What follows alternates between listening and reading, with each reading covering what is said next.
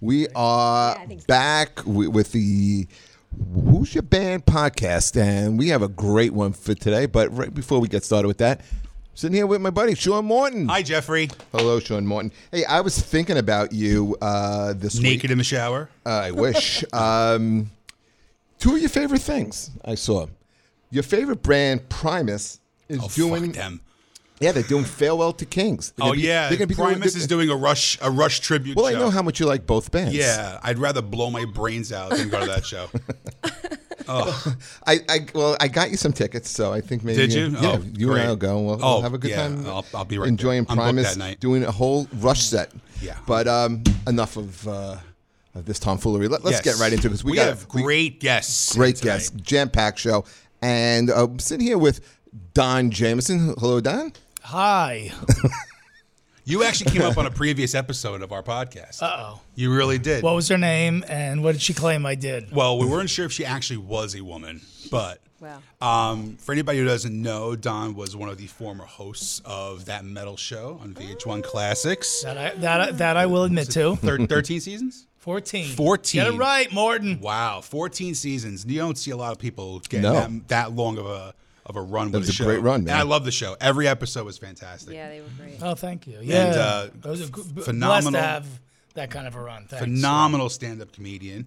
And uh, our other guest, Cassidy Canizaro. Yes. Am I saying it right? Yeah. Yeah, Cath- good. Ca- We're- Kathy Leave it to Canizaro. a Jersey guy to get that right, though. Staten Island guy, Staten but Island. you Same thing. don't, don't don't put me in the same category. Jersey All with a cover Please. charge. We're That's all in it is. Jersey, though, so Exactly. we have to learn how to Uh, pronounce former lead Italian. singer of Antigone Rising. Yeah, yeah, Oh, yeah. Okay, yeah. now now remember that. doing solo. yeah. I'm doing my own thing now. So we're excited to have both you guys in here today, and you know we'll we'll, we'll talk and we'll get, we'll say some stuff. So let's start with uh, Don. Um, where'd you grow up, Don? Um, uh, parts unknown. What the fuck does that mean? He thinks he's a Like wrestler from the wrestling. 80s. I Yeah. don't, want Okay. it- I don't want people tracking me down. Um, I grew up in I grew up in New York. New York City. Yeah, and I've lived back and forth in New York and New Jersey my whole life. So Where'd you go to high school? I mean, what do you Did want? you My go to- address? You want my social security number? What- Sean, help me out What, here, you work bro. for the What- CIA? You didn't You- tell me I had to like reveal this information. That's great. What am I Wait, wait, signing wait. up for clear at the airport? is this TSA pre-check? why is, Am why is right this so here? Sensitive right information? wrong? Where'd you go to high school? I grew up in South Jersey at a place in a At a place. So you went- there's trees you in go- a street. What, went so what kind of kid were you? School. We, we always like the rocket kid. Were you? No, uh, no, I liked uh, Japanese glockenspiel. I, of course, I, We- know, very I funny. I, wore- played the Glockenspiel. I'm so Okay. happy I'm not the one beating the shit out of Jeff today. This is great. This is going to be a fun episode. Don I'm is really nice to me. Not you know, all of a sudden today, everyone's taking no, it his just shot. got very personal. You know, in this uh, day and age of voter like or um, ID, uh, what do they call it? Theft, Theft. ID theft, and all. We're gonna stuff. start this again. I'm No. nervous. No, it's good. No, no, okay. no, I yeah, I um, you know, since I'm 11, you know, I loved, you know, Kiss Destroyer was my first album, Yes. and, Great and I never went away from that. And yeah, all through high school, there was, you know, I got into different types of hard rock and metal, and I went through all the phases. You know, where I liked the heavier stuff like Judas Priest and Iron Maiden, and then I wore like the le- the, the leather and all that stuff, oh, and then Motley Crue and all those Oh, the 80s. Fast for Love, best album. They, yeah, they came around. So then I was wearing spandex and eyeliner, and but I was, Oh you know, I had the mullet. That's you know, in Jersey, if you grow up in Jersey, you know, mm-hmm. that's Right, right. a law. Ac- you have to have a mullet and hang out at the mall, and that's Now, what I did. When you when you're high school, did you do like the whole like Jersey club scene, like going to um, what was that? uh, What was the place in? Um, uh, there was a couple of like the Colonel's Garter. There was like all those. Uh, clubs. Birch Hill. Birch Hill was a great. but what was the big one? Playpen. Fountain Casino. That's the one I couldn't think of. Fountain. Did you, you did that? And, Um, you know, I, I never really did the Fountain Casino, but Birch Hill for sure. You know, that was the place like right in Central Jersey where you could, and also like I went to college at Rutgers, and um, and so um, it was easy to like go over the Verrazano and get to not you know back then it was like a dollar. Now Right. it's Yeah. like forty seven dollars. It's like a mortgage payment to get to get over there. But yeah, Sean knows we you know we used to go to L'Amour's and and go see all the bands out there. So. Um, uh, and then New Brunswick had a, a really cool scene back then with the Court Tavern and, yeah, and that all that great place. So we had some, uh, and we had great rock bands come through and play um, at the campus and stuff. So yeah, I was never, and then I was always a record collector. We had a great record store. So um, yeah, I was always, um, you know, the music thing was just always a big part of my life, man. and the band that uh, you love your favorite band. You said is going to be Saxon. So yeah, the band that I, I guess we're going to talk about tonight is Saxon, and um, you know, not, they're not really that well known. Yeah, you could talk about them all night because I've never heard one song from Saxon. I'm a, I'm a metal fanatic. I've never heard one song from Saxon. Denim and Leather Never. brought us all together. Nope. Never Really? heard it. Yeah. No, how about Never heard- Princes of the Princess Night? of the Night. gr- No, I just told you. No. Crusader. Princes of the Night. What like year did that come oh, out? That's off of Denim and Leather, so that's why like What year? um 81, 83? 82, like, 83, it's- yeah. All right, so I was six years old. I was So of course say I you were didn't. little. Yeah, But you know Elvis. Yeah. You gonna compare Elvis to Saxon for Christ's sake? yeah, he doesn't Right, hold the right. candle. But you go back. He doesn't hold the candle. But to I don't know that Saxon was quite as big as Elvis. Close, but not quite as big. Sa- Saxon really was like like, Like the King Diamond. ultimate eight. They, they were the ultimate '80s metal band. Yeah, that was You that know, whole- They were that like before. Yeah, they were before Iron Maiden. And, I love all that and shit. Priest. Like they were bigger than Priest in Europe. Where are they from? Are they, are they Europe? Are they Europe? They're, they're British, yeah. Okay, so they're part of that whole new wave of British heavy metal kind of scene? Exactly. Okay. So, so when when those albums came to America, the, oh, here's the new wave of British heavy metal, and they had the compilation album, and Saxon was one of those bands, and I just always loved them, and probably because a lot of people didn't or just Okay, didn't know that's them. cool. So you know, uh, you know that's like Motorhead, same thing. Like I took all these bands under my wing because and he, and Maiden too, who and I obviously ended up being humongous. But you know, I always loved that. Oh, these are my bands, Right. You know, Sure. like that I could hold, and um, and then some of them got huge. um, Metallica, obviously, and Yeah. You know the bands that uh, were the underground at the time, Megadeth and all that. Be- some of them became huge, and then yeah, Saxon had a little bit of a success in America, and I, and so my new album is based on their their album Denim and Leather. I made a Denim and. Laughter. That's pretty cool. I like that. you know, great. and I just stole their artwork and uh, so my next album. put myself on it. my next album is going to be called Gaga Bieber Spears. So that way anybody Googles it on iTunes, it pops up I I wish. I wasn't sitting this close to you right now. It's like it's, like It's- Marilyn that's Manson. smart marketing, That though. is smart marketing. No, the art, there's a co- you know the co- uh, J- Chad Zumock from Cleveland, Yeah. a comic friend of ours. He he all the tracks on one of his CDs are like Lady Gaga songs. That's great. So when they Google it, it comes to his It's CD and they download his stuff accidentally. It's really hard to get things like that though up on like so CD Baby and like all the they fight you on things like that. If they see a name that's similar, they'll, they'll take it down or they're they're oh, really Oh, wow. weird about copywriting. That's the only thing. I wonder if he has any trouble with that. I'd be curious. Anyway, just He's got stupid, lots of other problems. boring He's a business stuff, but We yeah, have like all that digital stuff, it's complicated now.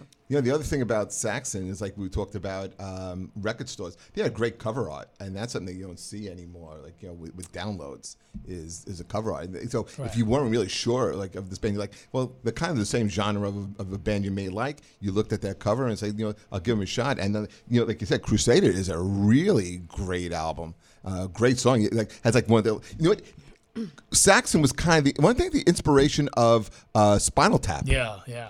Yeah. All right, I know so that. yeah, so they had like they have like the, the, you know, this big sound, big introductions to Over these the songs, top, like, yeah. like Yeah. rain and horses and stuff. You know, great. really like yeah, really very over the top. But the but the riffs are so so catchy and, and great. And like you could see how they kind of like lead and become the inspiration to like Metallica and and Pantera, who we talked about last time, and Megadeth and all these other bands. I think right? that was what set those bands apart, though. The ones that really had songs you could remember, right? Because like a lot of them were cool and they all had this big guitars, but the ones that were really writing songs Mm-hmm. and had cool riffs, I think those are the best ones. You know, You brought up a great point, and this is going to be leading into Great. Cassidy here, um, is about the cover art.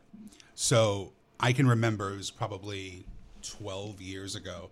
I was down in Atlantic City, and we were driving back. We stopped at a Starbucks. We were looking for something different. Now, as much as of a rock metal guy that I am, I also have a different side that I love a lot of like rock and singer songwriter stuff. Um, so one of my favorite artists is Melissa Etheridge, and I'm a big I'm a big fan of her, always will be. So we walked into a Starbucks and looking at the whole CD section, and we saw a CD that had five women on the front of it. Never heard of it before, and it was a band called Antigone Rising from the ground up. So we looked at each other and said, "Okay, let's buy this album and listen to it." And we put it in, and it really didn't leave our CD player for a few years afterwards. So yes, Great cover art can lead to discovering new artists, and one of those new artists that I discovered is our guest today, Cassidy Canzaro. yeah. Well, segue. Thank You're welcome. you. Yeah. Well, it's funny you should say that though. Just on that thought, I've had more people say that they bought the record because of the photo.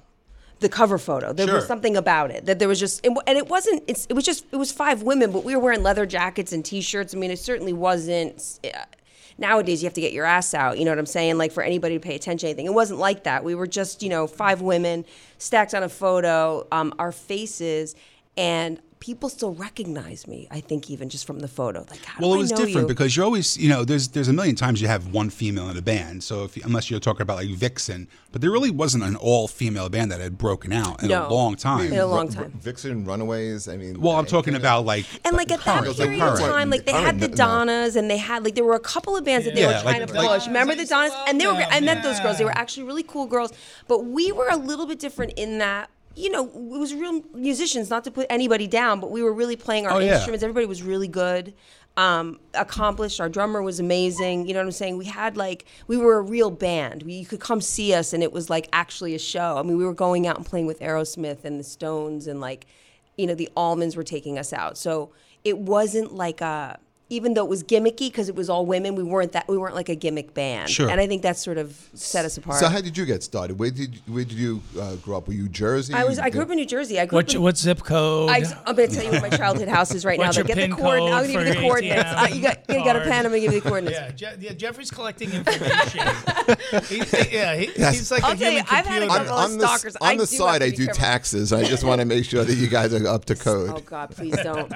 Uh, not as a musician, man. Know what that's like. So, so I grew up um, in New Jersey, Northwest Sussex County, uh, Lake Mohawk, up in like the Yeah, lakes up there. by Sparta. Beautiful by Sparta. Yep. Beautiful um, place, and uh, it was weird for me, you know, because I was sort of, um, I was always an artist. So I, I wasn't, I didn't really fit in. It was very sort of academic and sports focused, you know, school system. Um, and I think I knew right away that I was a little bit different. So I, I was, I couldn't wait to get out. I couldn't wait to get to the city, you know. So immediately when I was very young, I moved to New York City. Um, and then went out to Los Angeles and spent a lot of years out there. But yeah, like I grew up, I grew up like singing in church basically as a little girl. So yeah. who'd you wind up listening to? Like you're look, looking at three metalheads here. Yeah. Well, I think it would surprise you. I listen to metal also.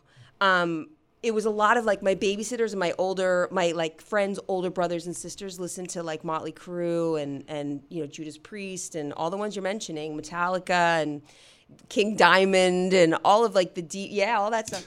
We loved all of that. That was what I listened to. The other thing that I listened to a lot was because of where I grew up, there was only one radio station and it was a classic rock radio station. And it's still there and it still plays classic rock. But we were listening to like Lynyrd Skynyrd and Fleetwood Mac and Joni Mitchell and like I didn't know that, you know, of course Bruce Springsteen, but I didn't know there was any other kind of music really growing Sure. up. You know, it was all guitar driven, song led, um, very like vocal heavy harmonies, you know, that was what I thought was was music, and it sort of naturally took me there in, in terms of the way that I wrote after. But I always loved rock bands and and rock music and like yeah, big sounds. So who was your biggest inspiration as a band? Was was it, was, was am I hearing Fleetwood Mac? I would say probably in the sense that I love vocals in a band. I love having multiple instruments. I love piano and guitar and drums. I love that sort of blue eyed soul um, sound, like the ability. What I loved about bands from that time, if you look at bands like Doobie Brothers,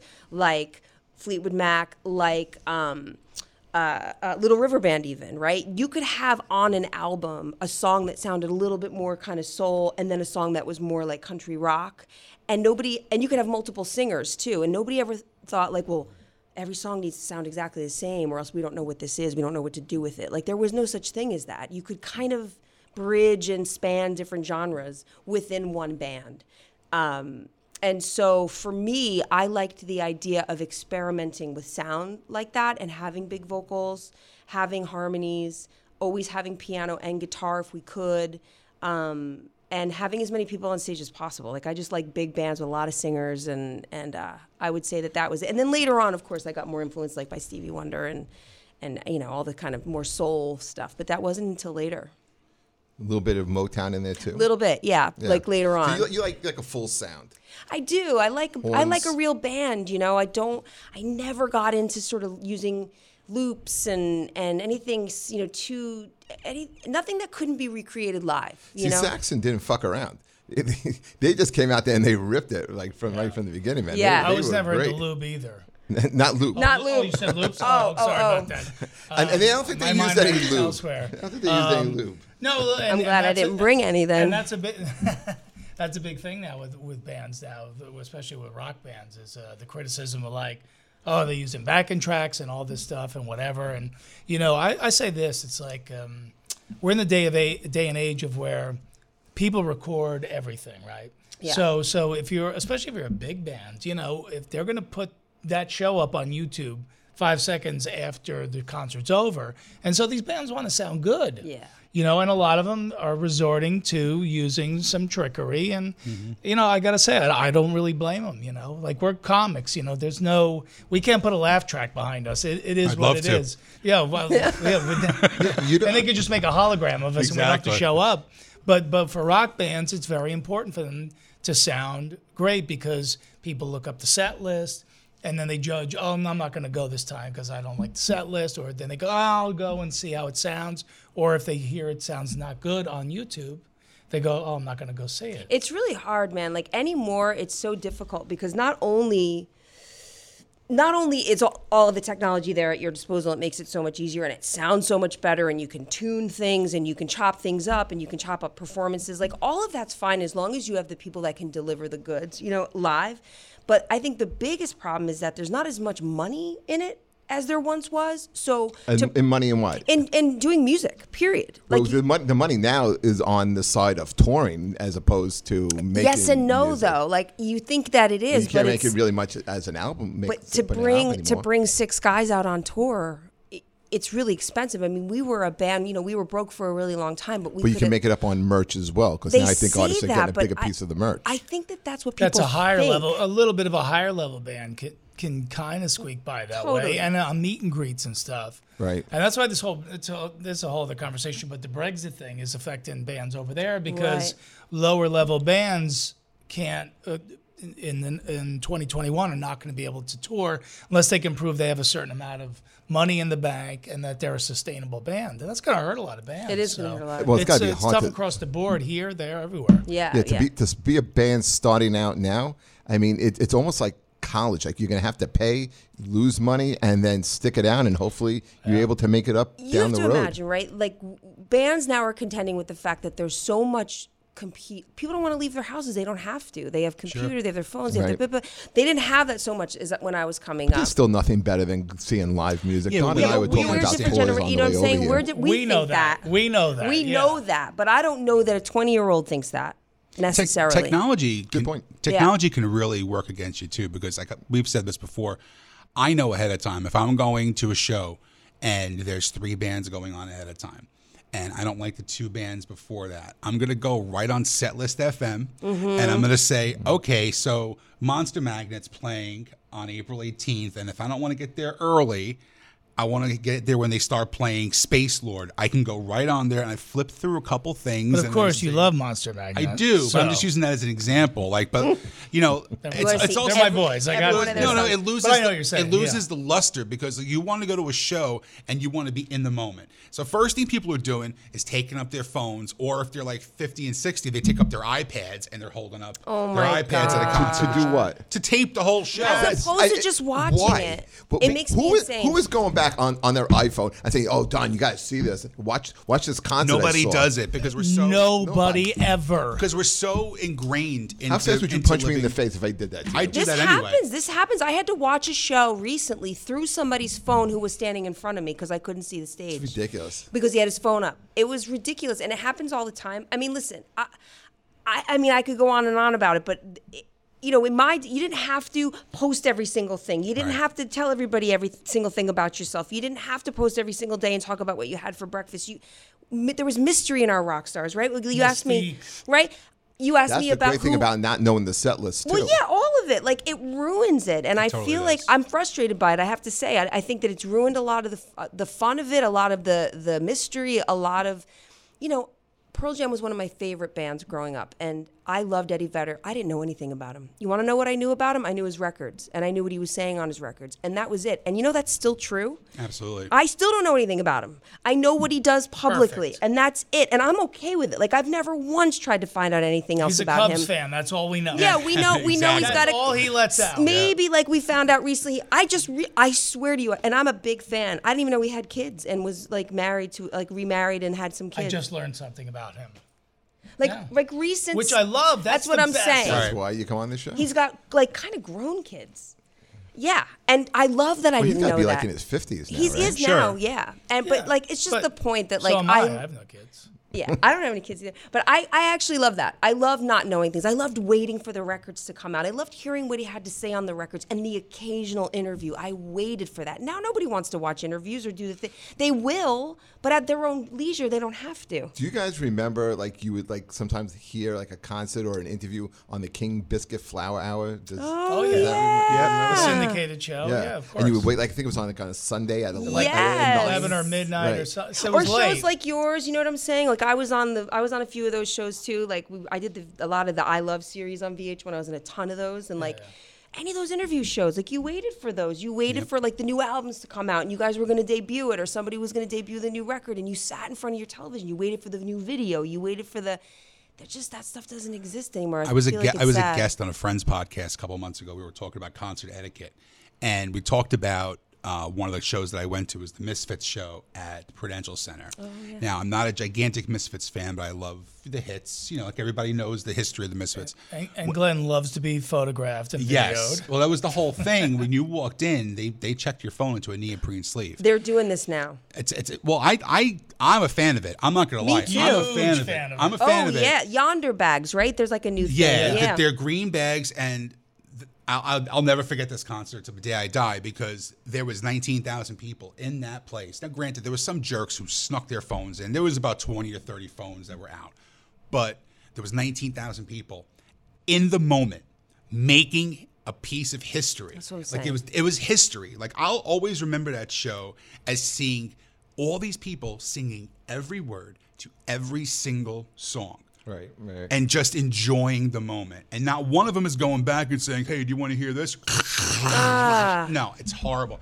I'm Ah. It, all it for drives that. me. I'm, si love that, and I'm all um, for Dave it. Chappelle's doing that now in his show. He's shows. one of the ones who started it. Yeah. He's one of the ones who started it. And even the Tool concert that I went to was the same way. Yep. They didn't lock them up, but they said, "We catch you using your phone when you're getting thrown out." I love it. Madonna And- did it. Yeah, and it was you know I, I love it, and there was just people just sitting there watching the show, Thank enjoying you. it. And at the last last song, Maynard goes, "Guys, you were a great audience. Take your phones out. This one's on us." And they played Stinkfist, and, and of course, like like yeah, like like programmed animals that we all are. As soon as you Yeah. said take our phones Right. out, boom, everybody's phone is up like this, recording That's it. my favorite Stormy Daniels uh, film, by the way. that's, Stinkfist. that's a Christ. classic. Stinkfist. Yeah. That's, that's a good one. yeah, man. I, lo- I, I'm a big fan of that. I love it. The p- comics are starting to do it. I'm 100% for it. Yeah, man. I As just think- performers, and you just saw there's a, a, a video about of Chris Robinson with his brother doing an acoustic show for a benefit or whatever. It's just him and his brother Rich, and they're doing acoustic songs. He's like, "Guys, you gotta stop. You gotta shut the fuck up, man." Well, am I allowed to say that? yeah, Yeah. You got to shut the fuck up. I can't. We're up here. I can't even hear myself sing. You guys are talking the whole time. Hey, we're happy to be here for you guys. You paid us to come here to perform for you, but man, you gotta gotta be quiet, man. We gotta. We're trying to work up here, you know. And it's just like etiquette. It, it is because nobody has etiquette anymore because they're too consumed. I got this phone and my iPad and this, and I got to say this to this guy. No, And there's no attention span and there's no respect. Like I have to say, I feel like an old lady sometimes talking about it, but I do feel like it's something that needs to be spoken about more. And I think it's I love that artists are taking a little bit of initiative to say, listen, unfortunately, like what the reason we have laws and rules and all because people don't do the right thing. Right. Isn't it a shame? They just don't naturally do the right thing, so we have to put rules in place. so entitlement. fine. Yeah, and so uh, so it has to be done. It's like we got to take your phones from you because you don't know to leave them down during the show. Like really, you know? I, I- I just, for me, it's lost some of the fun. Oh, also, people aren't considerate in general now, anyway. And you know, like you, who who was it? You just said you had to look over someone's shoulder the yeah, whole I had to look through his phone to watch the show. And one thing ask you, Don, were you ever in a band? Did you ever musician? You play anything? In high school. Yeah. You did. Yeah, I- you know, I bought a Les Paul when I was like 15, and and was like, yeah, I'm all in on this, you know, and um, because music's just been such a pa- passion in my life. And then I kind of like 17, 18, I kind of plateaued out, and I was like, yeah, I don't really have the passion to go further with this. And uh, being a big fan of music, I was like, you know, I'm gonna let the the people who do have the passion for it do it for me, and I'll just sit back and enjoy it. But I knew I wanted to do something creative, and then it was like years later when I was really starting to get into comics a lot more, and I was like, yeah, that's good. And like, just, you don't have to carry equipment and split the money five True. ways, and Yeah. just put my dick jokes in my pocket and go. And, uh, that's cool. Sean, you're, you're still in a band, right? You're still Not still. I mean, we- we were talking about it off air, but like that's how I got into comedy was being in a, in a band. You know, we we were a rock band for eight nine years, and you know, it just fell apart. Like not in a bad way. We just you know we all went our way, and then I became you know I found comedy through that. But you know, we still try and and play once in a while. Like the last time we practiced, we were covering X-Ray Visions by Clutch. So oh, I'm saying, all right, let me try this, and then the next morning I'm coughing blood Oh my god. because I'm blowing my voice out by trying to mimic Neil Fallon, and I'm like, I can't do this because now like my money comes from comedy, so I can't screw around being in a, ba- a 10 by 10 basement trying to play Johnny Rockstar at this point in my life. I can't lose my voice doing it, but.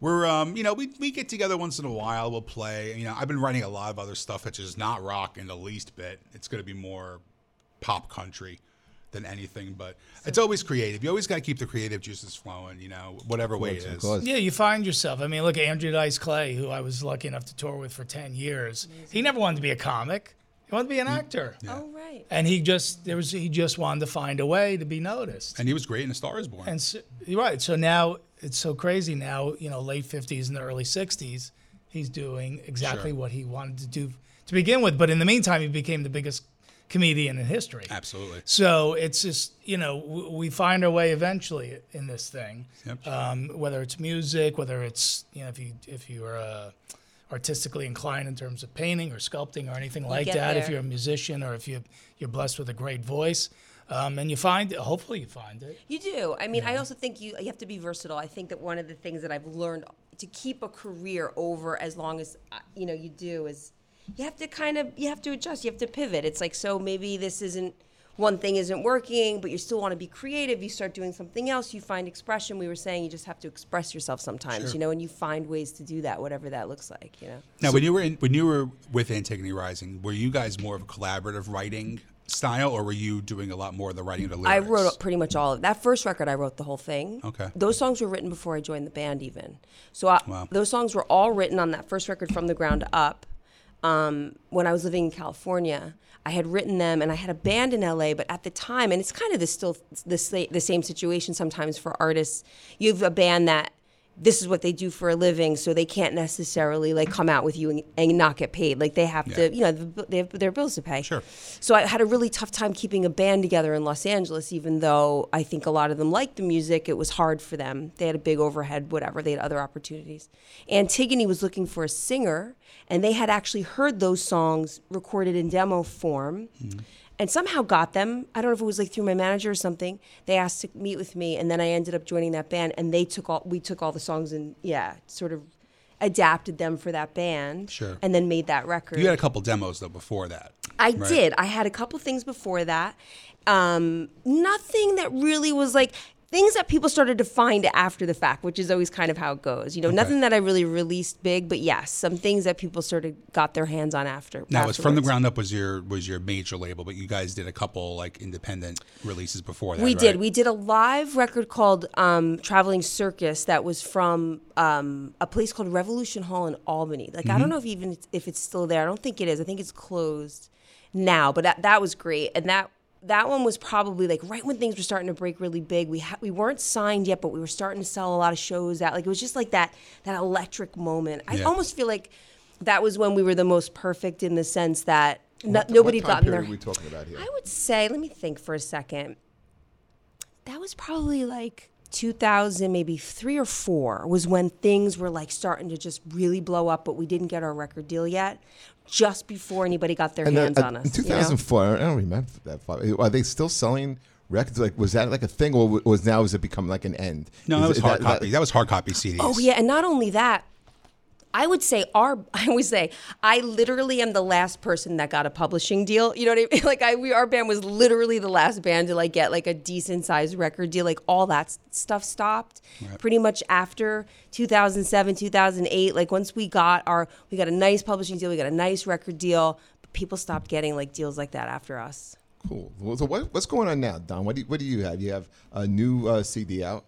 Cool. Yeah, I, I, I actually uh, got a record deal with a heavy metal label, which you know, so Metal Blade. Records. Yeah. Oh my That's- god, That's like the coolest thing in the world, though. Yeah, this this label that um, has shaped my musical taste since I'm a teenager. How cool. That's so awesome. Um, and And um, great album art on on this CD. Yeah, really. well, love the, that. well, the, you know, we we've been you know talking earlier about um, the packaging, right, with all this stuff, and I always tell people like, you know, I parody all my favorite bands with my comedy CDs.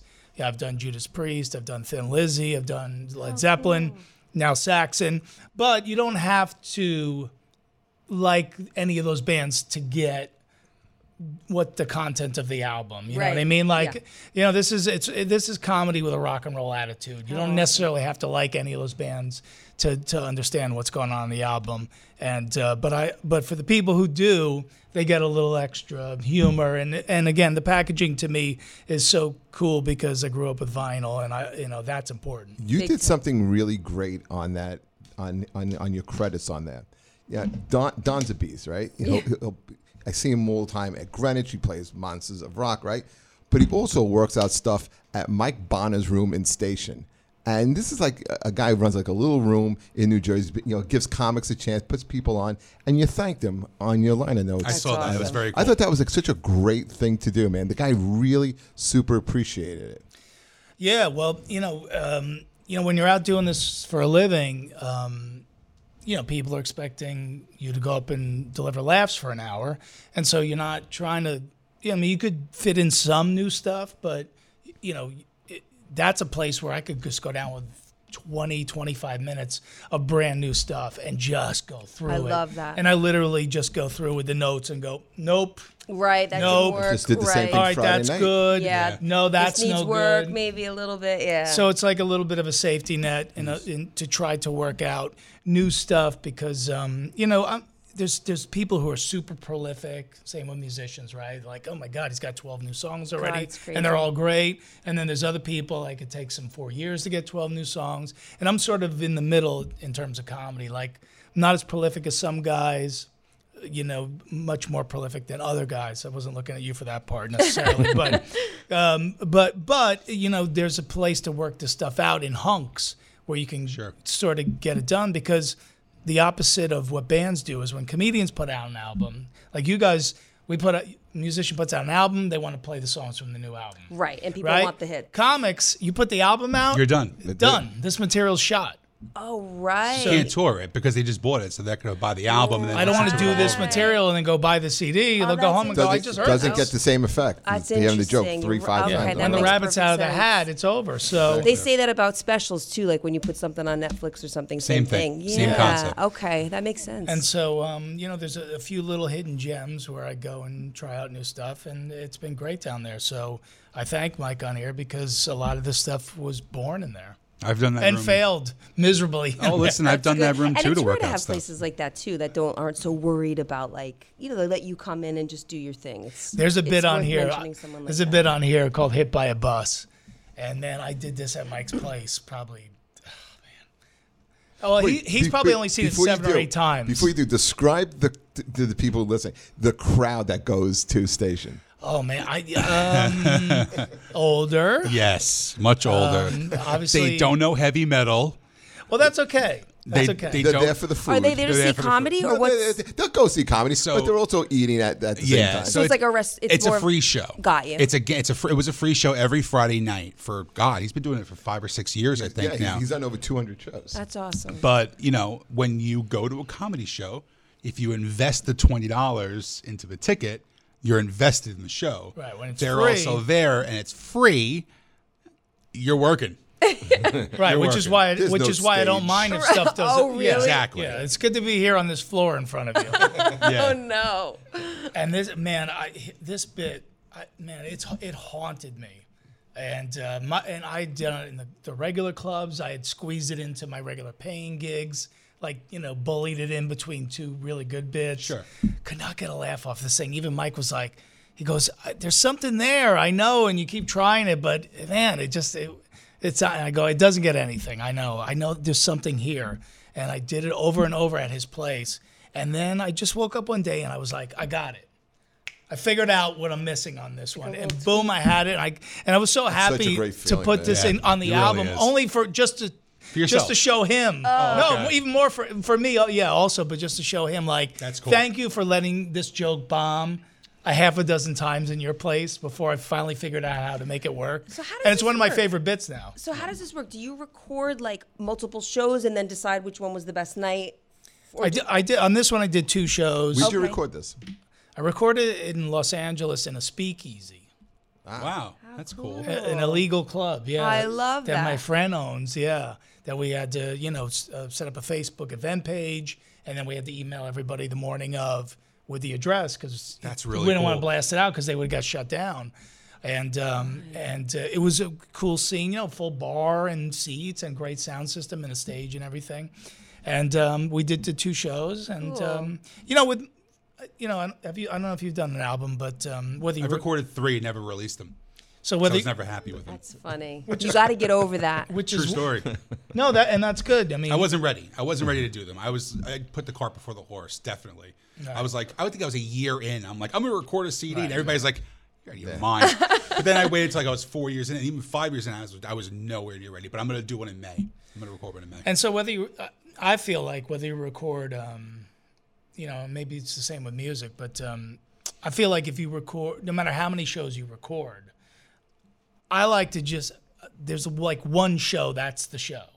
Right. Like okay, the the second show was the show. You yeah. And then you sprinkle. And It's go, like all right, I had a little better delivery the first show on this show. It's like vocal takes and like then that. ma- yeah. right exactly so you do mix and match but i've you know i've recorded as many as four uh, and I've as few as two and it's always the same it's 95% one show Yeah. because even if i flub something I, if there's a rhythm going i don't want Keep to it in. i don't want to interrupt it But that's Everybody what's great about that. a live album, too, like a real live album. Yes. The little bit of mistakes where it doesn't Always. sound like the, the, the record. That's what was great about Aerosmith when they had like their live album. live bootleg yeah, you could hear like it wasn't the same as listening to like a studio record. No, no, because you can't fix anything. Exactly. Yeah. That's why remember, remember like uh, I used to go down to Bleecker Bob's. Oh, and yeah. I remember, Oh, absolutely. And remember in the white cover they would have the uh, bootlegs. Yep. And you would listen to live recordings, and it was live, It- and that was great. that was so. That's why I don't mind if a band doesn't sound exactly the way they do. I want to hear the mistakes. I want to hear the imperfections. I used to I used to go up to a place called Things from England in Cliffside Park. I think and they remember that and they store. had a, a, a cassette Yeah. rack, and I'm a huge GNR fan, so I would go and I'd buy all these. I had like November Rain before, like four years before they recorded it, and it was just Axl on a piano. I had, See, I love that. I had I Guns N' Roses covering. Guns N' Roses covering Jumpin' Jack Flash and Heartbreak Hotel and Oh, yeah. Shadow of Your Love before Mm-hmm. it even you even knew it existed. Those things were just now it's like people can just go on and, and, and Yeah. type it up in front. I took a bus Yeah. to a different county to get these things. Yeah. And like that's the beautiful thing about the era that we grew up in is that there were these things you had to f- We to keep going sort down this and road. and out. it was It's special like that's Mm-hmm. the thing i had a ton of i had a ton of pearl jam bootlegs like again i was a huge fan but i had a ton of pearl jam bootlegs and it was like he did this song called reverend dave which was just this acoustic like cover song that like you never got anyplace else but there was this one record that he was doing it on and it was just so amazing and i knew i was one of the only people that had this thing you know Right. and that's yeah you're right it's what made it special for, For sure years, I thought it was called yellow diabetic instead of yellow Ledbetter. I had no idea because there was a kid. in that's my, projection well, there was a kid in high school who was a huge Pearl Jam fan, and like I had heard the song once or twice on K Rock. And he goes, "This is yellow diabetic." I'm like, what, I don't know what it was, but he played. They learned the song before I even had a copy of it, and I think it was like five years ago. I thought it was yellow diabetic. I'm an idiot. we talk about this on the show sometimes, but um, growing up in college, I put myself through college by owning a record store. oh wow! I owned it in rec- in uh, Staten Island. It was called First Time Records. Wow, cool. And I had Twisted Sister come down Oh one, my one time God. to do a little uh, record signing. Yeah, I love them. Uh, but I never was able to get the boot. I would have loved to have sold the bootlegs there as well. Yeah. It's great. I sold a lot of like you know metal stuff. I also because I wanted to make money. I also sold a lot of the disco 12 inches. Oh, you know, to- yeah. to, DJs and mixtapes and stuff. You must have a good uh, vinyl collection. I did. I got rid of it. Did Oh, you? I did. Yeah. You know, when when you're you're moving all around a I know lot, it's, it's It's a hard to store I all put that it in stuff. storage. Yeah. Yeah, I'm mine's. just- in- I have to Uh, get you know, I mine didn't. I have just the bought a new foresight. record I have to keep a vinyl Excel spreadsheet for whenever I go. I do. I have Discogs, it right here. bro. I Discogs, yeah, I have it right here. do. No, I'm old school. I have the old school Excel spreadsheet. So whenever I go shopping, I have to actually scroll you through to what see. Because you know how many times I've bought a duplicate? Yeah, I I've done got. it three times already. I'm not getting Oh, burned yeah. again. I A found duplicate's good, Astral though. Weeks Van No. Morrison I- oh, I on used to love that. It was amazing. Which No, one? but Astral Discogs, Weeks. yeah, Di- Discogs the best, yeah. gives you like you know all the metrics of it, and it shows you what pressing it is, and Yeah. whether it's you know like I have stuff that I didn't know. Like I have You still have AC/DC pa- Oh, tons of it. Yeah, You I too, do. Cassie? Yeah, I just I was just saying I just got um, Astral Weeks Van Morrison. I just found it and it was like such I was a- actually in a Original? record. the original. Yeah. I was in a record store in Philly. yeah, amazing. South It sounds Street. great too. It's like not scratched. Vinyl altar? Crazy. Uh, no, Vinyl was so great. There's stupid. it's another store right on South Street. It's right next to Tattooed Mom. There's a great bar Mm-hmm. there, and they have like a dollar basement. You just go down the basement and you just start digging. Right, you just start digging, and I'm on the last uh, crate. And I'm like, I'm getting tired. The mildew smell is killing Oh, me. Oh, yeah, know? So I flip through and I see Terence Trent D'Arby's first record. It was a dollar. I'm like, boom, I'm That's a taking good that. one. That was the one with Take- Wishing Well, right? Yeah. Oh, so then I'm flipping through. I was working for CBS Records at the time. and I see Meet the That's a good one. Beatles. So I'm like, yeah, I already have it, but you know what? For a dollar, I'm grabbing it. Oh, yeah. I bring it upstairs, and the guy's like, "Where'd you get this?" And I said, "It was in the basement." He goes, "In the dollar basement?" I said, "Yeah." And he flips it over. It was the first pressing. Get outta beat the here. beat the shit, but he had to sell it to me for a dollar. Yeah, he so I still have a first a first Wow. edition of Yep. Meet the Beatles at home. That's Yeah, that- that's incredible. score, man. yeah, That's absolutely, See, we, we, we don't download stuff and go, hey, let me see the air No. Yeah. you just bought. exactly. Oh, is that first air pressing? I Like, know, That's right. what's great about the physical product. I I, love that, man. too. It's so great. Uh, Are they selling this um, CD in the at the record store in Greenwich? Is that record store right around the corner from Greenwich Village Comedy Club? no, we're like so right now, it, it the, the physical copy's not in any record stores. Um, it's just available digitally. But at, at my gigs, I'll have these, and I am going to make vinyl. So That's pretty that's cool. pretty yeah, cool. I'm gonna make do it those, too, I think. those That's pretty cool. What- yeah, what do you got going on? I have a new record. I was, I mean, I left my band. Under we, your name? We talked about my band, but yeah, I left the band in 2008. And since then, I mean, I've done a lot. I was writing for other people. I wrote so- songs for Demi Lovato and Ellie Goulding and um, Nick Perry and lots of people. And that was super fun. But I missed it. I missed doing it myself. I needed to miss it. So I needed to take some time. And I've put out a couple of records since, just trying things, but I'm really proud of this record. Um, the artwork's not even done yet. I just gave you guys a couple of advanced copies, but um, yeah, it's Cassidy and the music is is what I'm calling myself, the my own thing, and the record is called All Good Things. I just released a single um, Kill the lights. Kill the Lights. Yeah, Which is fantastic. I've played it like 17 times already. And where, where are you performing? People want to. so I'm all over. So so I do a few things. I have I have a show in Boston at City Winery. I have um, the Nice. Katharine Hepburn Theater in Connecticut. I've got some things coming up solo, but I do. I'm also doing a symphony show. Women of Rock. Women oh, Rock, nice. yeah, and it's killer. I'm What, do- what, what, what- talk about that. so this little is bit. amazing. So this was crazy. I actually le- I'm I'm also so okay. I'm doing a movie this summer called Parallel Worlds. I'm starring in a movie. I just found out, and Wow. I was doing a I was doing the play version. It's an original script. It's a rock musical. I was doing the play in Los Angeles, and got a call. I went home. I was done with the play. I wasn't sure what I was going to do next. I knew I probably wanted to come back east. I'd been in LA for a long time. I got a call from a casting director. She didn't even know if I was in town, but I happened to be in town. She's like, "Will you come in and sing for this thing? There's this producer putting on this show. It's called Women Rock." And you know, like I could have, I was a little bit wary. I had never sung anybody else's music. I always sang my own music. So I was always like, oh. She goes, you know, the money was really good. She said, but it's a really cool show. It's going to be a rock symphony in front of symphony orchestras, and it's going to be three female singers, all different. So there'll be a there'll be a sort of Aretha Franklin, Tina Turner singer. There'll be a rock singer like Janis Joplin, and sort of you know. Um, Pat Benatar and Heart and that kind of thing. And then there's going to be like a Joni Mitchell, Carole King. I thought for sure they were calling me for the rock stuff. They wanted me to come in and sing for Carole King. I was like, okay. So I went in and I auditioned, and it was a massive audition. And they had the lead, the girl who was doing Beautiful on Broadway, came in and auditioned for it. Oh, oh, jeez. And I thought, there's no way. Like, first of all, I'm not famous for my auditioning. Like, I'm not good at it. I can't stand that feeling of walking into a room and there's a table of people all staring at you. You don't know. But their vibe was really good. Like, they were chill and like it wasn't nerve wracking. And I was prepared, you know, and it was What song easy did you enough. sing? So I had to sing So Far Away, Oh wow. which was right. I'm, Off of uh, Tapestry. yeah. yeah. So all the songs off Tapestry, right? Sounds so like a dad joke. what do you want me to say? It's so far away, son. Yeah. So I sang, I got the show. So that was amazing that I got it. I didn't know what that necessarily meant, but I relocated back to the East Coast and I've been doing that and I've been writing um, a lot of songs. I recorded this with Mark, who's my partner in life and also in the music. And I'm super proud of it. But in the meantime, the producers of the play called me and said that they want to make it out of a, they want to make a movie out of the play. That's fantastic. So I'm going back to LA to shoot a film this summer. Yeah, it's LA is the greatest place in the world. It is and it I love not it. I lived No, there I love it. forever. I I know. love it. It- Because you don't live there. I was Yeah. gonna say, 'cause Well, yes. there. I assure you. Yeah. Did you live there too? N- Well, no, but I've spent tons of time Yeah. out there, and I will say, and especially when we were doing that metal show, you, there there is definitely an expiration date when it's not awesome anymore. Yeah, I it's agree. awesome. Mm-hmm. It, it is. I needed to get out of It's there. an awesome place when you know you're coming home. Yeah. It's See, I love it. That's a I When, would when you know you're leaving summary it. eventually, Mark it's wants so to go. He loves it too. I keep trying to tell him like, it's it's fine, but it's there's something when you're used to dealing with real people. When you're East Coast, y- you can't get that out there. There's something you don't. It's every. It, unfortunately, it's every stereotype It is that it's all known for and worse. You know, I never saw that every time I'm out there. I always seem to hang What was the out longest with the time you were there? Yeah, because you It's never. a good No, like 10 comedy scene, though. I will tell you. No, though. and not even for comedy. Like I'll go to the Rainbow and sit at the bar at the Rainbow for days on end, just hanging out.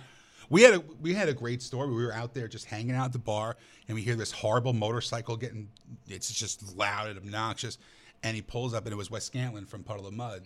So he just moved the seat over. He was like, "Ah, how are you, man?" And we're sitting down, we're bullshitting, and there was a girl who was at the end of the bar, gorgeous, gorgeous woman, and I was like, "What do, what do you do?" She goes, "I'm the whiskey ambassador for the country of Canada," and I'm like. You have the greatest job of all time. And I'm like, what are you doing here? She goes, so I'm only here for like, you know, there's some sort of convention. I'm representing the country. And I go to Wes, I'm like, you need to sleep with her. And he's like, nah, I don't want to do that. So like, we're just trying to hook them up the whole time we're doing there. Like, we're just literally playing matchmaker between this beautiful girl and the singer from You Puddle need of to Mudd. sleep with the Wizard of Whiskey. And he dropped the 50 and bought our drinks and left with her. Wow. So like, I love the rainbow just for that reason. It makes love. Yeah, it helps It to be in puddle love. of mud. Yeah. Yeah, it That's true. hurt. I don't think she knew who it was though. She had no idea who it was. But I, I love it because like even in New York you can blend in a little more. You know, LA people just It's more of a scene. Like I would say, the difference between New York and LA is, you know, like when I lived in the East Village, you know, if, if I wanted an apple at four in the morning, I could get up, walk, walk walk down my steps in my pajamas, go to the deli right on the corner, 10 feet away, buy an apple. I'm back up in my apartment in like under 90 was gonna say, seconds. yeah, like four LA, you got to shower, do your hair, your makeup perfectly, put on trendy clothes, go down into the car park, take your car to the garage, drive to the one Ralph's that's open 24 7 because you got to be made up in case there's an God agent forbid. who's getting an apple at the same time. Yeah. And and two and a half hours later, you're back in your apartment. Did you notice one That's thing? the difference. One thing about. LA is they closed everything very early in Too LA. early, yeah. Like one o'clock early. in the morning, the whole city rolls up. Yep. Because everyone drives. And that's also the difference between New York comics and Los Angeles comics. New York comics are grittier. They're grit. Oh, they, they're, they're yeah. doing it because they want to be comics. They want to be funny. I think LA comics use comedy as a vehicle Yeah. to get a right, True. writing job, uh, an acting job, To be in a Right, movie or something. Yeah. TV show. Yeah, everybody A lot get- of them are looking for that. Sure, they cut their teeth out in New York, and then they try and go out to LA to get to the next level with, you know, movies. It's or a TV good community, though. I was in the. co- I was. I did improv. I was on the other side of it, but it's it's a solid community. The the the, the the comedians, the the comedy clubs, and sort of the the improv clubs are, are happening, man. There's a lot. There's some really on. good comics out there, Yeah. but yeah, as a general rule, yeah, Exactly. I, I agree. You know, I think, and maybe it's just my preference as a, I'm as a same. fan of comedy. I moved. that I do prefer. You know, the edge of the East Coast. Oh, I do too. And that's what I wanted to ask you. So you're going to be in this movie. Have you done any acting before? Yeah, yeah, I have actually. I well, I'm, I graduated from. I went to the new school. I also went, as I said, to UCB, Upright Citizens. I did improv, so that was you know an amazing foundation. I did a lot of teams and did a lot of that stuff out there. Um, I've done a lot of plays, and I did a couple of small parts in movies. I did a movie with Zoe Saldana called The Skeptic. Um, but the music always was like what paid the bills. Right, It was sure. o- so I always loved acting, and it's funny. I don't know who was saying it, but like sometimes, oh, you're saying about Andrew Dice Clay that he wanted to be an actor, and then he got into comedy, and then it's sort of how it goes full circle. I would have probably done acting if I thought that my life would support that, but I had to like make money, and I could sing, and I didn't need anything to do it. I could just go someplace and sing. I played guitar, I wrote songs, but I knew that I could make money quick. Did you take lessons? No, no, I was self-taught. That that always amazes me. Yeah, I'm self taught. Although, you know, it's funny because the higher up you get in the business, like for instance, doing these like symphony shows now, like even my boyfriend, like he's a Berklee graduate, he plays like 57 instruments, he's like a genius. You realize your limitations, right? Like you, so you start getting around people who can sight read or whose ears are you read? amazing. I can't. So I have to, in some ways, I almost have to be better because I have to be so quick. I have to come in and like assess it and I have to have my own way of learning. What they don't know is that I just spent two days like in a room, like shedding the music so hard where like someone like Mark can just walk in and like look at it, you so know? if you're gonna play a cover song, right? Yeah. You listen to the song and you you just have the natural ear where Yeah. you can hear that song, Yep. pick up a guitar and play those chords, and you just know how to do that. Usually, or I will pull up the the chords, not tabs. So if it's tabs or like music notes, I can't read it. But if it's just the chords, what, did, then yeah, yes. what did they call that when when you'd buy like that sheet music? It wasn't sheet music. With, with Like the- tablature. Yeah, tablature. yeah, Yeah. tabs. So like in other words, there's a way if you see the actual notes, then I prob then I can't read it. But if it says D, G, E minor, Sure. F, I can read that. Like I can play that. Gotcha. But Mark doesn't have to even know the song, hear the song. He can look at it. You could cough it. and he'll tell you what note it is. It's like the most you hate people it's, like that? It's obnoxious. Oh, Thank God he's not in it's here. it's obnoxious. I, I bet he's good looking. Has a big, and he's big cute and he's too. lovely Yeah, and yeah, shit, well yeah, and that. Yeah, no, Yeah. But you know what? It's and there's there's people of that have different strengths than other people. Totally. And so it doesn't. It do, I always say it doesn't diminish anything No, that and you he's have because first to say because you know Lady Gaga's a headlining act, and so are you. You know the three of us are headlining acts in comedy, but so is Chris Rock and Kevin Hart. Right. We might obviously have you know draw different crowds. Sure. And and maybe and maybe and I don't know maybe we're very just as funny as Kevin. Hart, or maybe we're not. But it doesn't matter. But the the point is some people are uh, stronger at different things, and that's okay. You know. Yeah. Yeah, like it's once- ju- there's some people are stronger as a performer. Sure. Some people are better writers. Well, I realized that too. That Yeah. what a I think that after I left the band is when I probably realized that my writing was such like was a talent. Like it was just something that I did. I didn't realize that How it many was. years were you in, in Antigone Rising? gosh, probably eight eight years in the end. Yeah, close to eight years. Um, maybe like yeah, seven or eight. But I I think leaving, realizing that that is not something everybody knows how to do. Write a song. Sure. Yeah. That's the one thing I, I see with bands is they're missing a songwriter. yeah. They they got 20 they got 150 songs, but they don't really have any Like, songs. The lead singer can sing. He's a good-looking guy, but they need the songs. They can play their instruments, but they have no songs. I know it's tough. I want to go back to why didn't Saxon ever make it big in the United States? I mean, they, they clearly were able to write songs.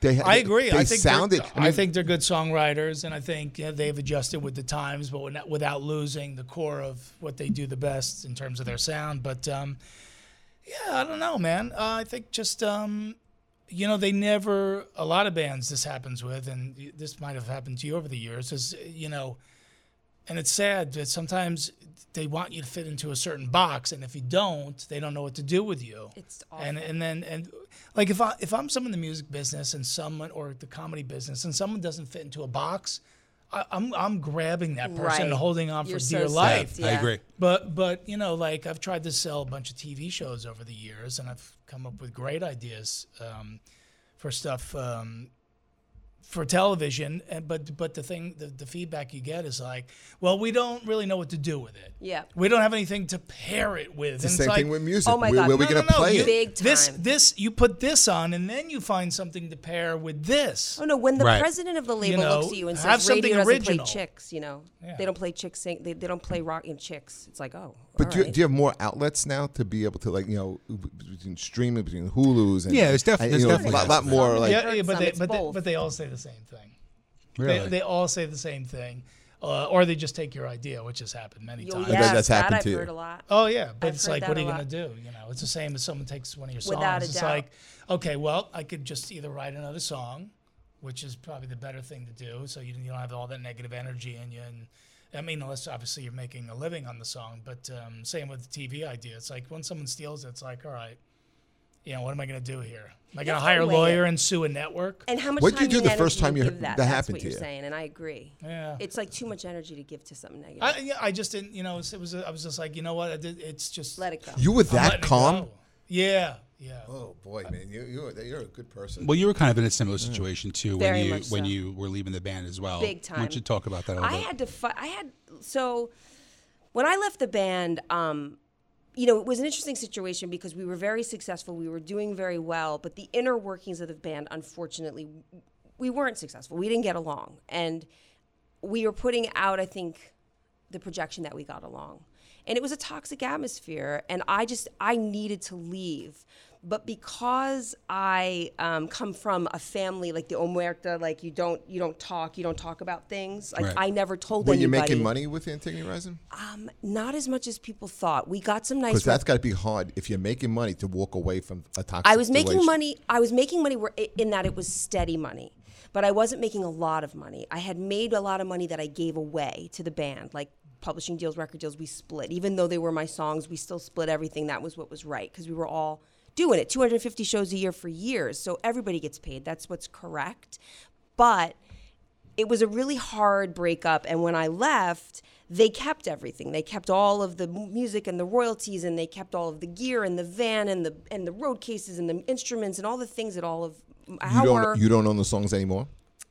You don't get I- any they royalties get- or nothing on them. Not really, no. They've kept a lot of things, and I got to a place where I had to make a decision: do I move forward, or do I spend my entire rest of the ten years of my career, whatever it is, fighting backwards, Hmm. swinging backwards, or do I try to just rebuild? And you know, I chose the latter. It, it was really tough. I mean, financially, it was tough. Emotionally, it was tough. And I kind of went underground for a while. I disappeared and I didn't talk about anything. So I think a lot of people thought I just left the band and didn't give a shit. And that wasn't the case. I was just, What were you doing all that time? um, I went to Los Angeles. I did have enough money to kind of, you know, take some time and and disappear. I was in Los Angeles when I joined the band, so I went back to Los Angeles after I left.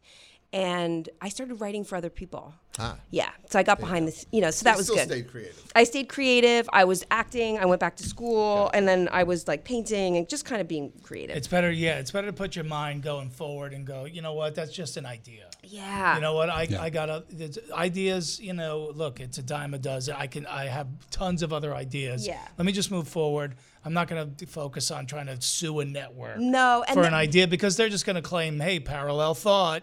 We Right. already had this in development, and then it's you against them. And it's like, you know what? You know, if that uh, take my idea, if that makes you happy, Yeah, and honestly, take my karmically, idea. it's like you just have Karmically, to. You just got to let it go. And I think musically, when you look at the band and you and look at what they've done since, and you look at the songs that I've put out since, I think it's very clear who was writing the music. I don't think it's. I think in hindsight, you can see it now. Yep. Even though at the time it wasn't necessarily projected that way that I was really contributing that much. I didn't need to like scream it from the rooftops. I thought in 10 years everybody will see. Are you they know? still together?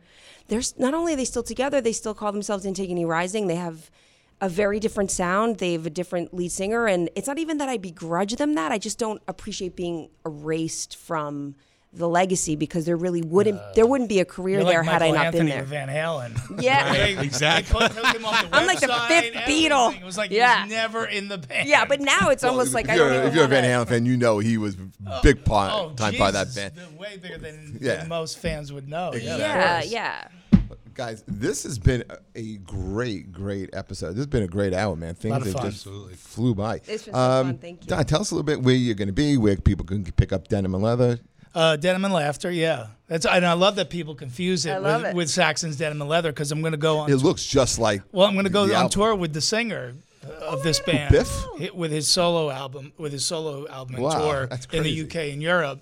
And so I'm hoping when I'm selling my CDs after the show, people will think I'm selling Saxon's album, and I'll get a bunch of Mercy sales um, off of that. But uh, yeah, new album, uh, iTunes, Apple Music, like I said, um, Spotify, all, all those places, physical copies at the gigs, and um, you know I'm on all the socials, Don Jamieson, J A M I E, S O N, and uh, come out to a show and enjoy. I work with these cats a bunch, and yeah, out. would love you for you to come out Definitely. and love to come see you as well. Yeah, good. Yeah. Thank you. Where, where could people find you? What do you got going on? So, You- yeah. you- we got the new music. Yeah, here. I didn't do the artwork yet, but that's coming. Um, the artwork is on the stick actually at this point. But I have um, the new single is out on Spotify and and all of the things. It's called Kill the Lights. Cassidy and the music is the way that you find me on all of the socials. Um, C A S S I D Y and. Um, I will have shows and everything posted up there on my Facebook or on the Instagram, and um, just doing lots of shows and and have the movie this summer. So keep your eyes out for that. It's called Parallel Worlds. Well, we wish you the best with the movie. We wish you the best you. with this CD. That's awesome. Uh,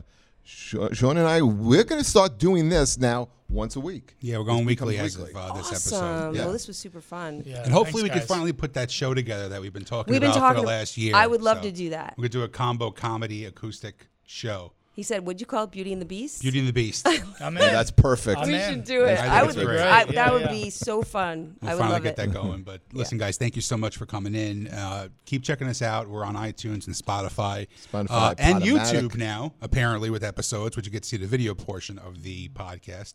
Uh, we have some great shows coming up. Yeah, up. iHeartRadio's coming soon. We'll be on. Excellent. Yeah, we have. Uh, guys. so we'll be going once a week from now on. We have our next episode will be uh, taped in two weeks. Right, Because Sean, Sean's a big shot now. He's now a full time comic, and he's going to be going on a cruise, working the cruise. cruise, not Yes, It's I'm vacation. working. official. He's going to Yeah, be it's official. I'm a full time comedian as of nine days ago. Beautiful. So- Congrats, I man. love Oh that. yeah, tell yeah, tell me when I got to pay the rent next month. but uh, thank you guys so much uh, for Jeffrey, Paul, and myself. Thanks for checking us out, and uh, we'll catch you in a week. Thank you.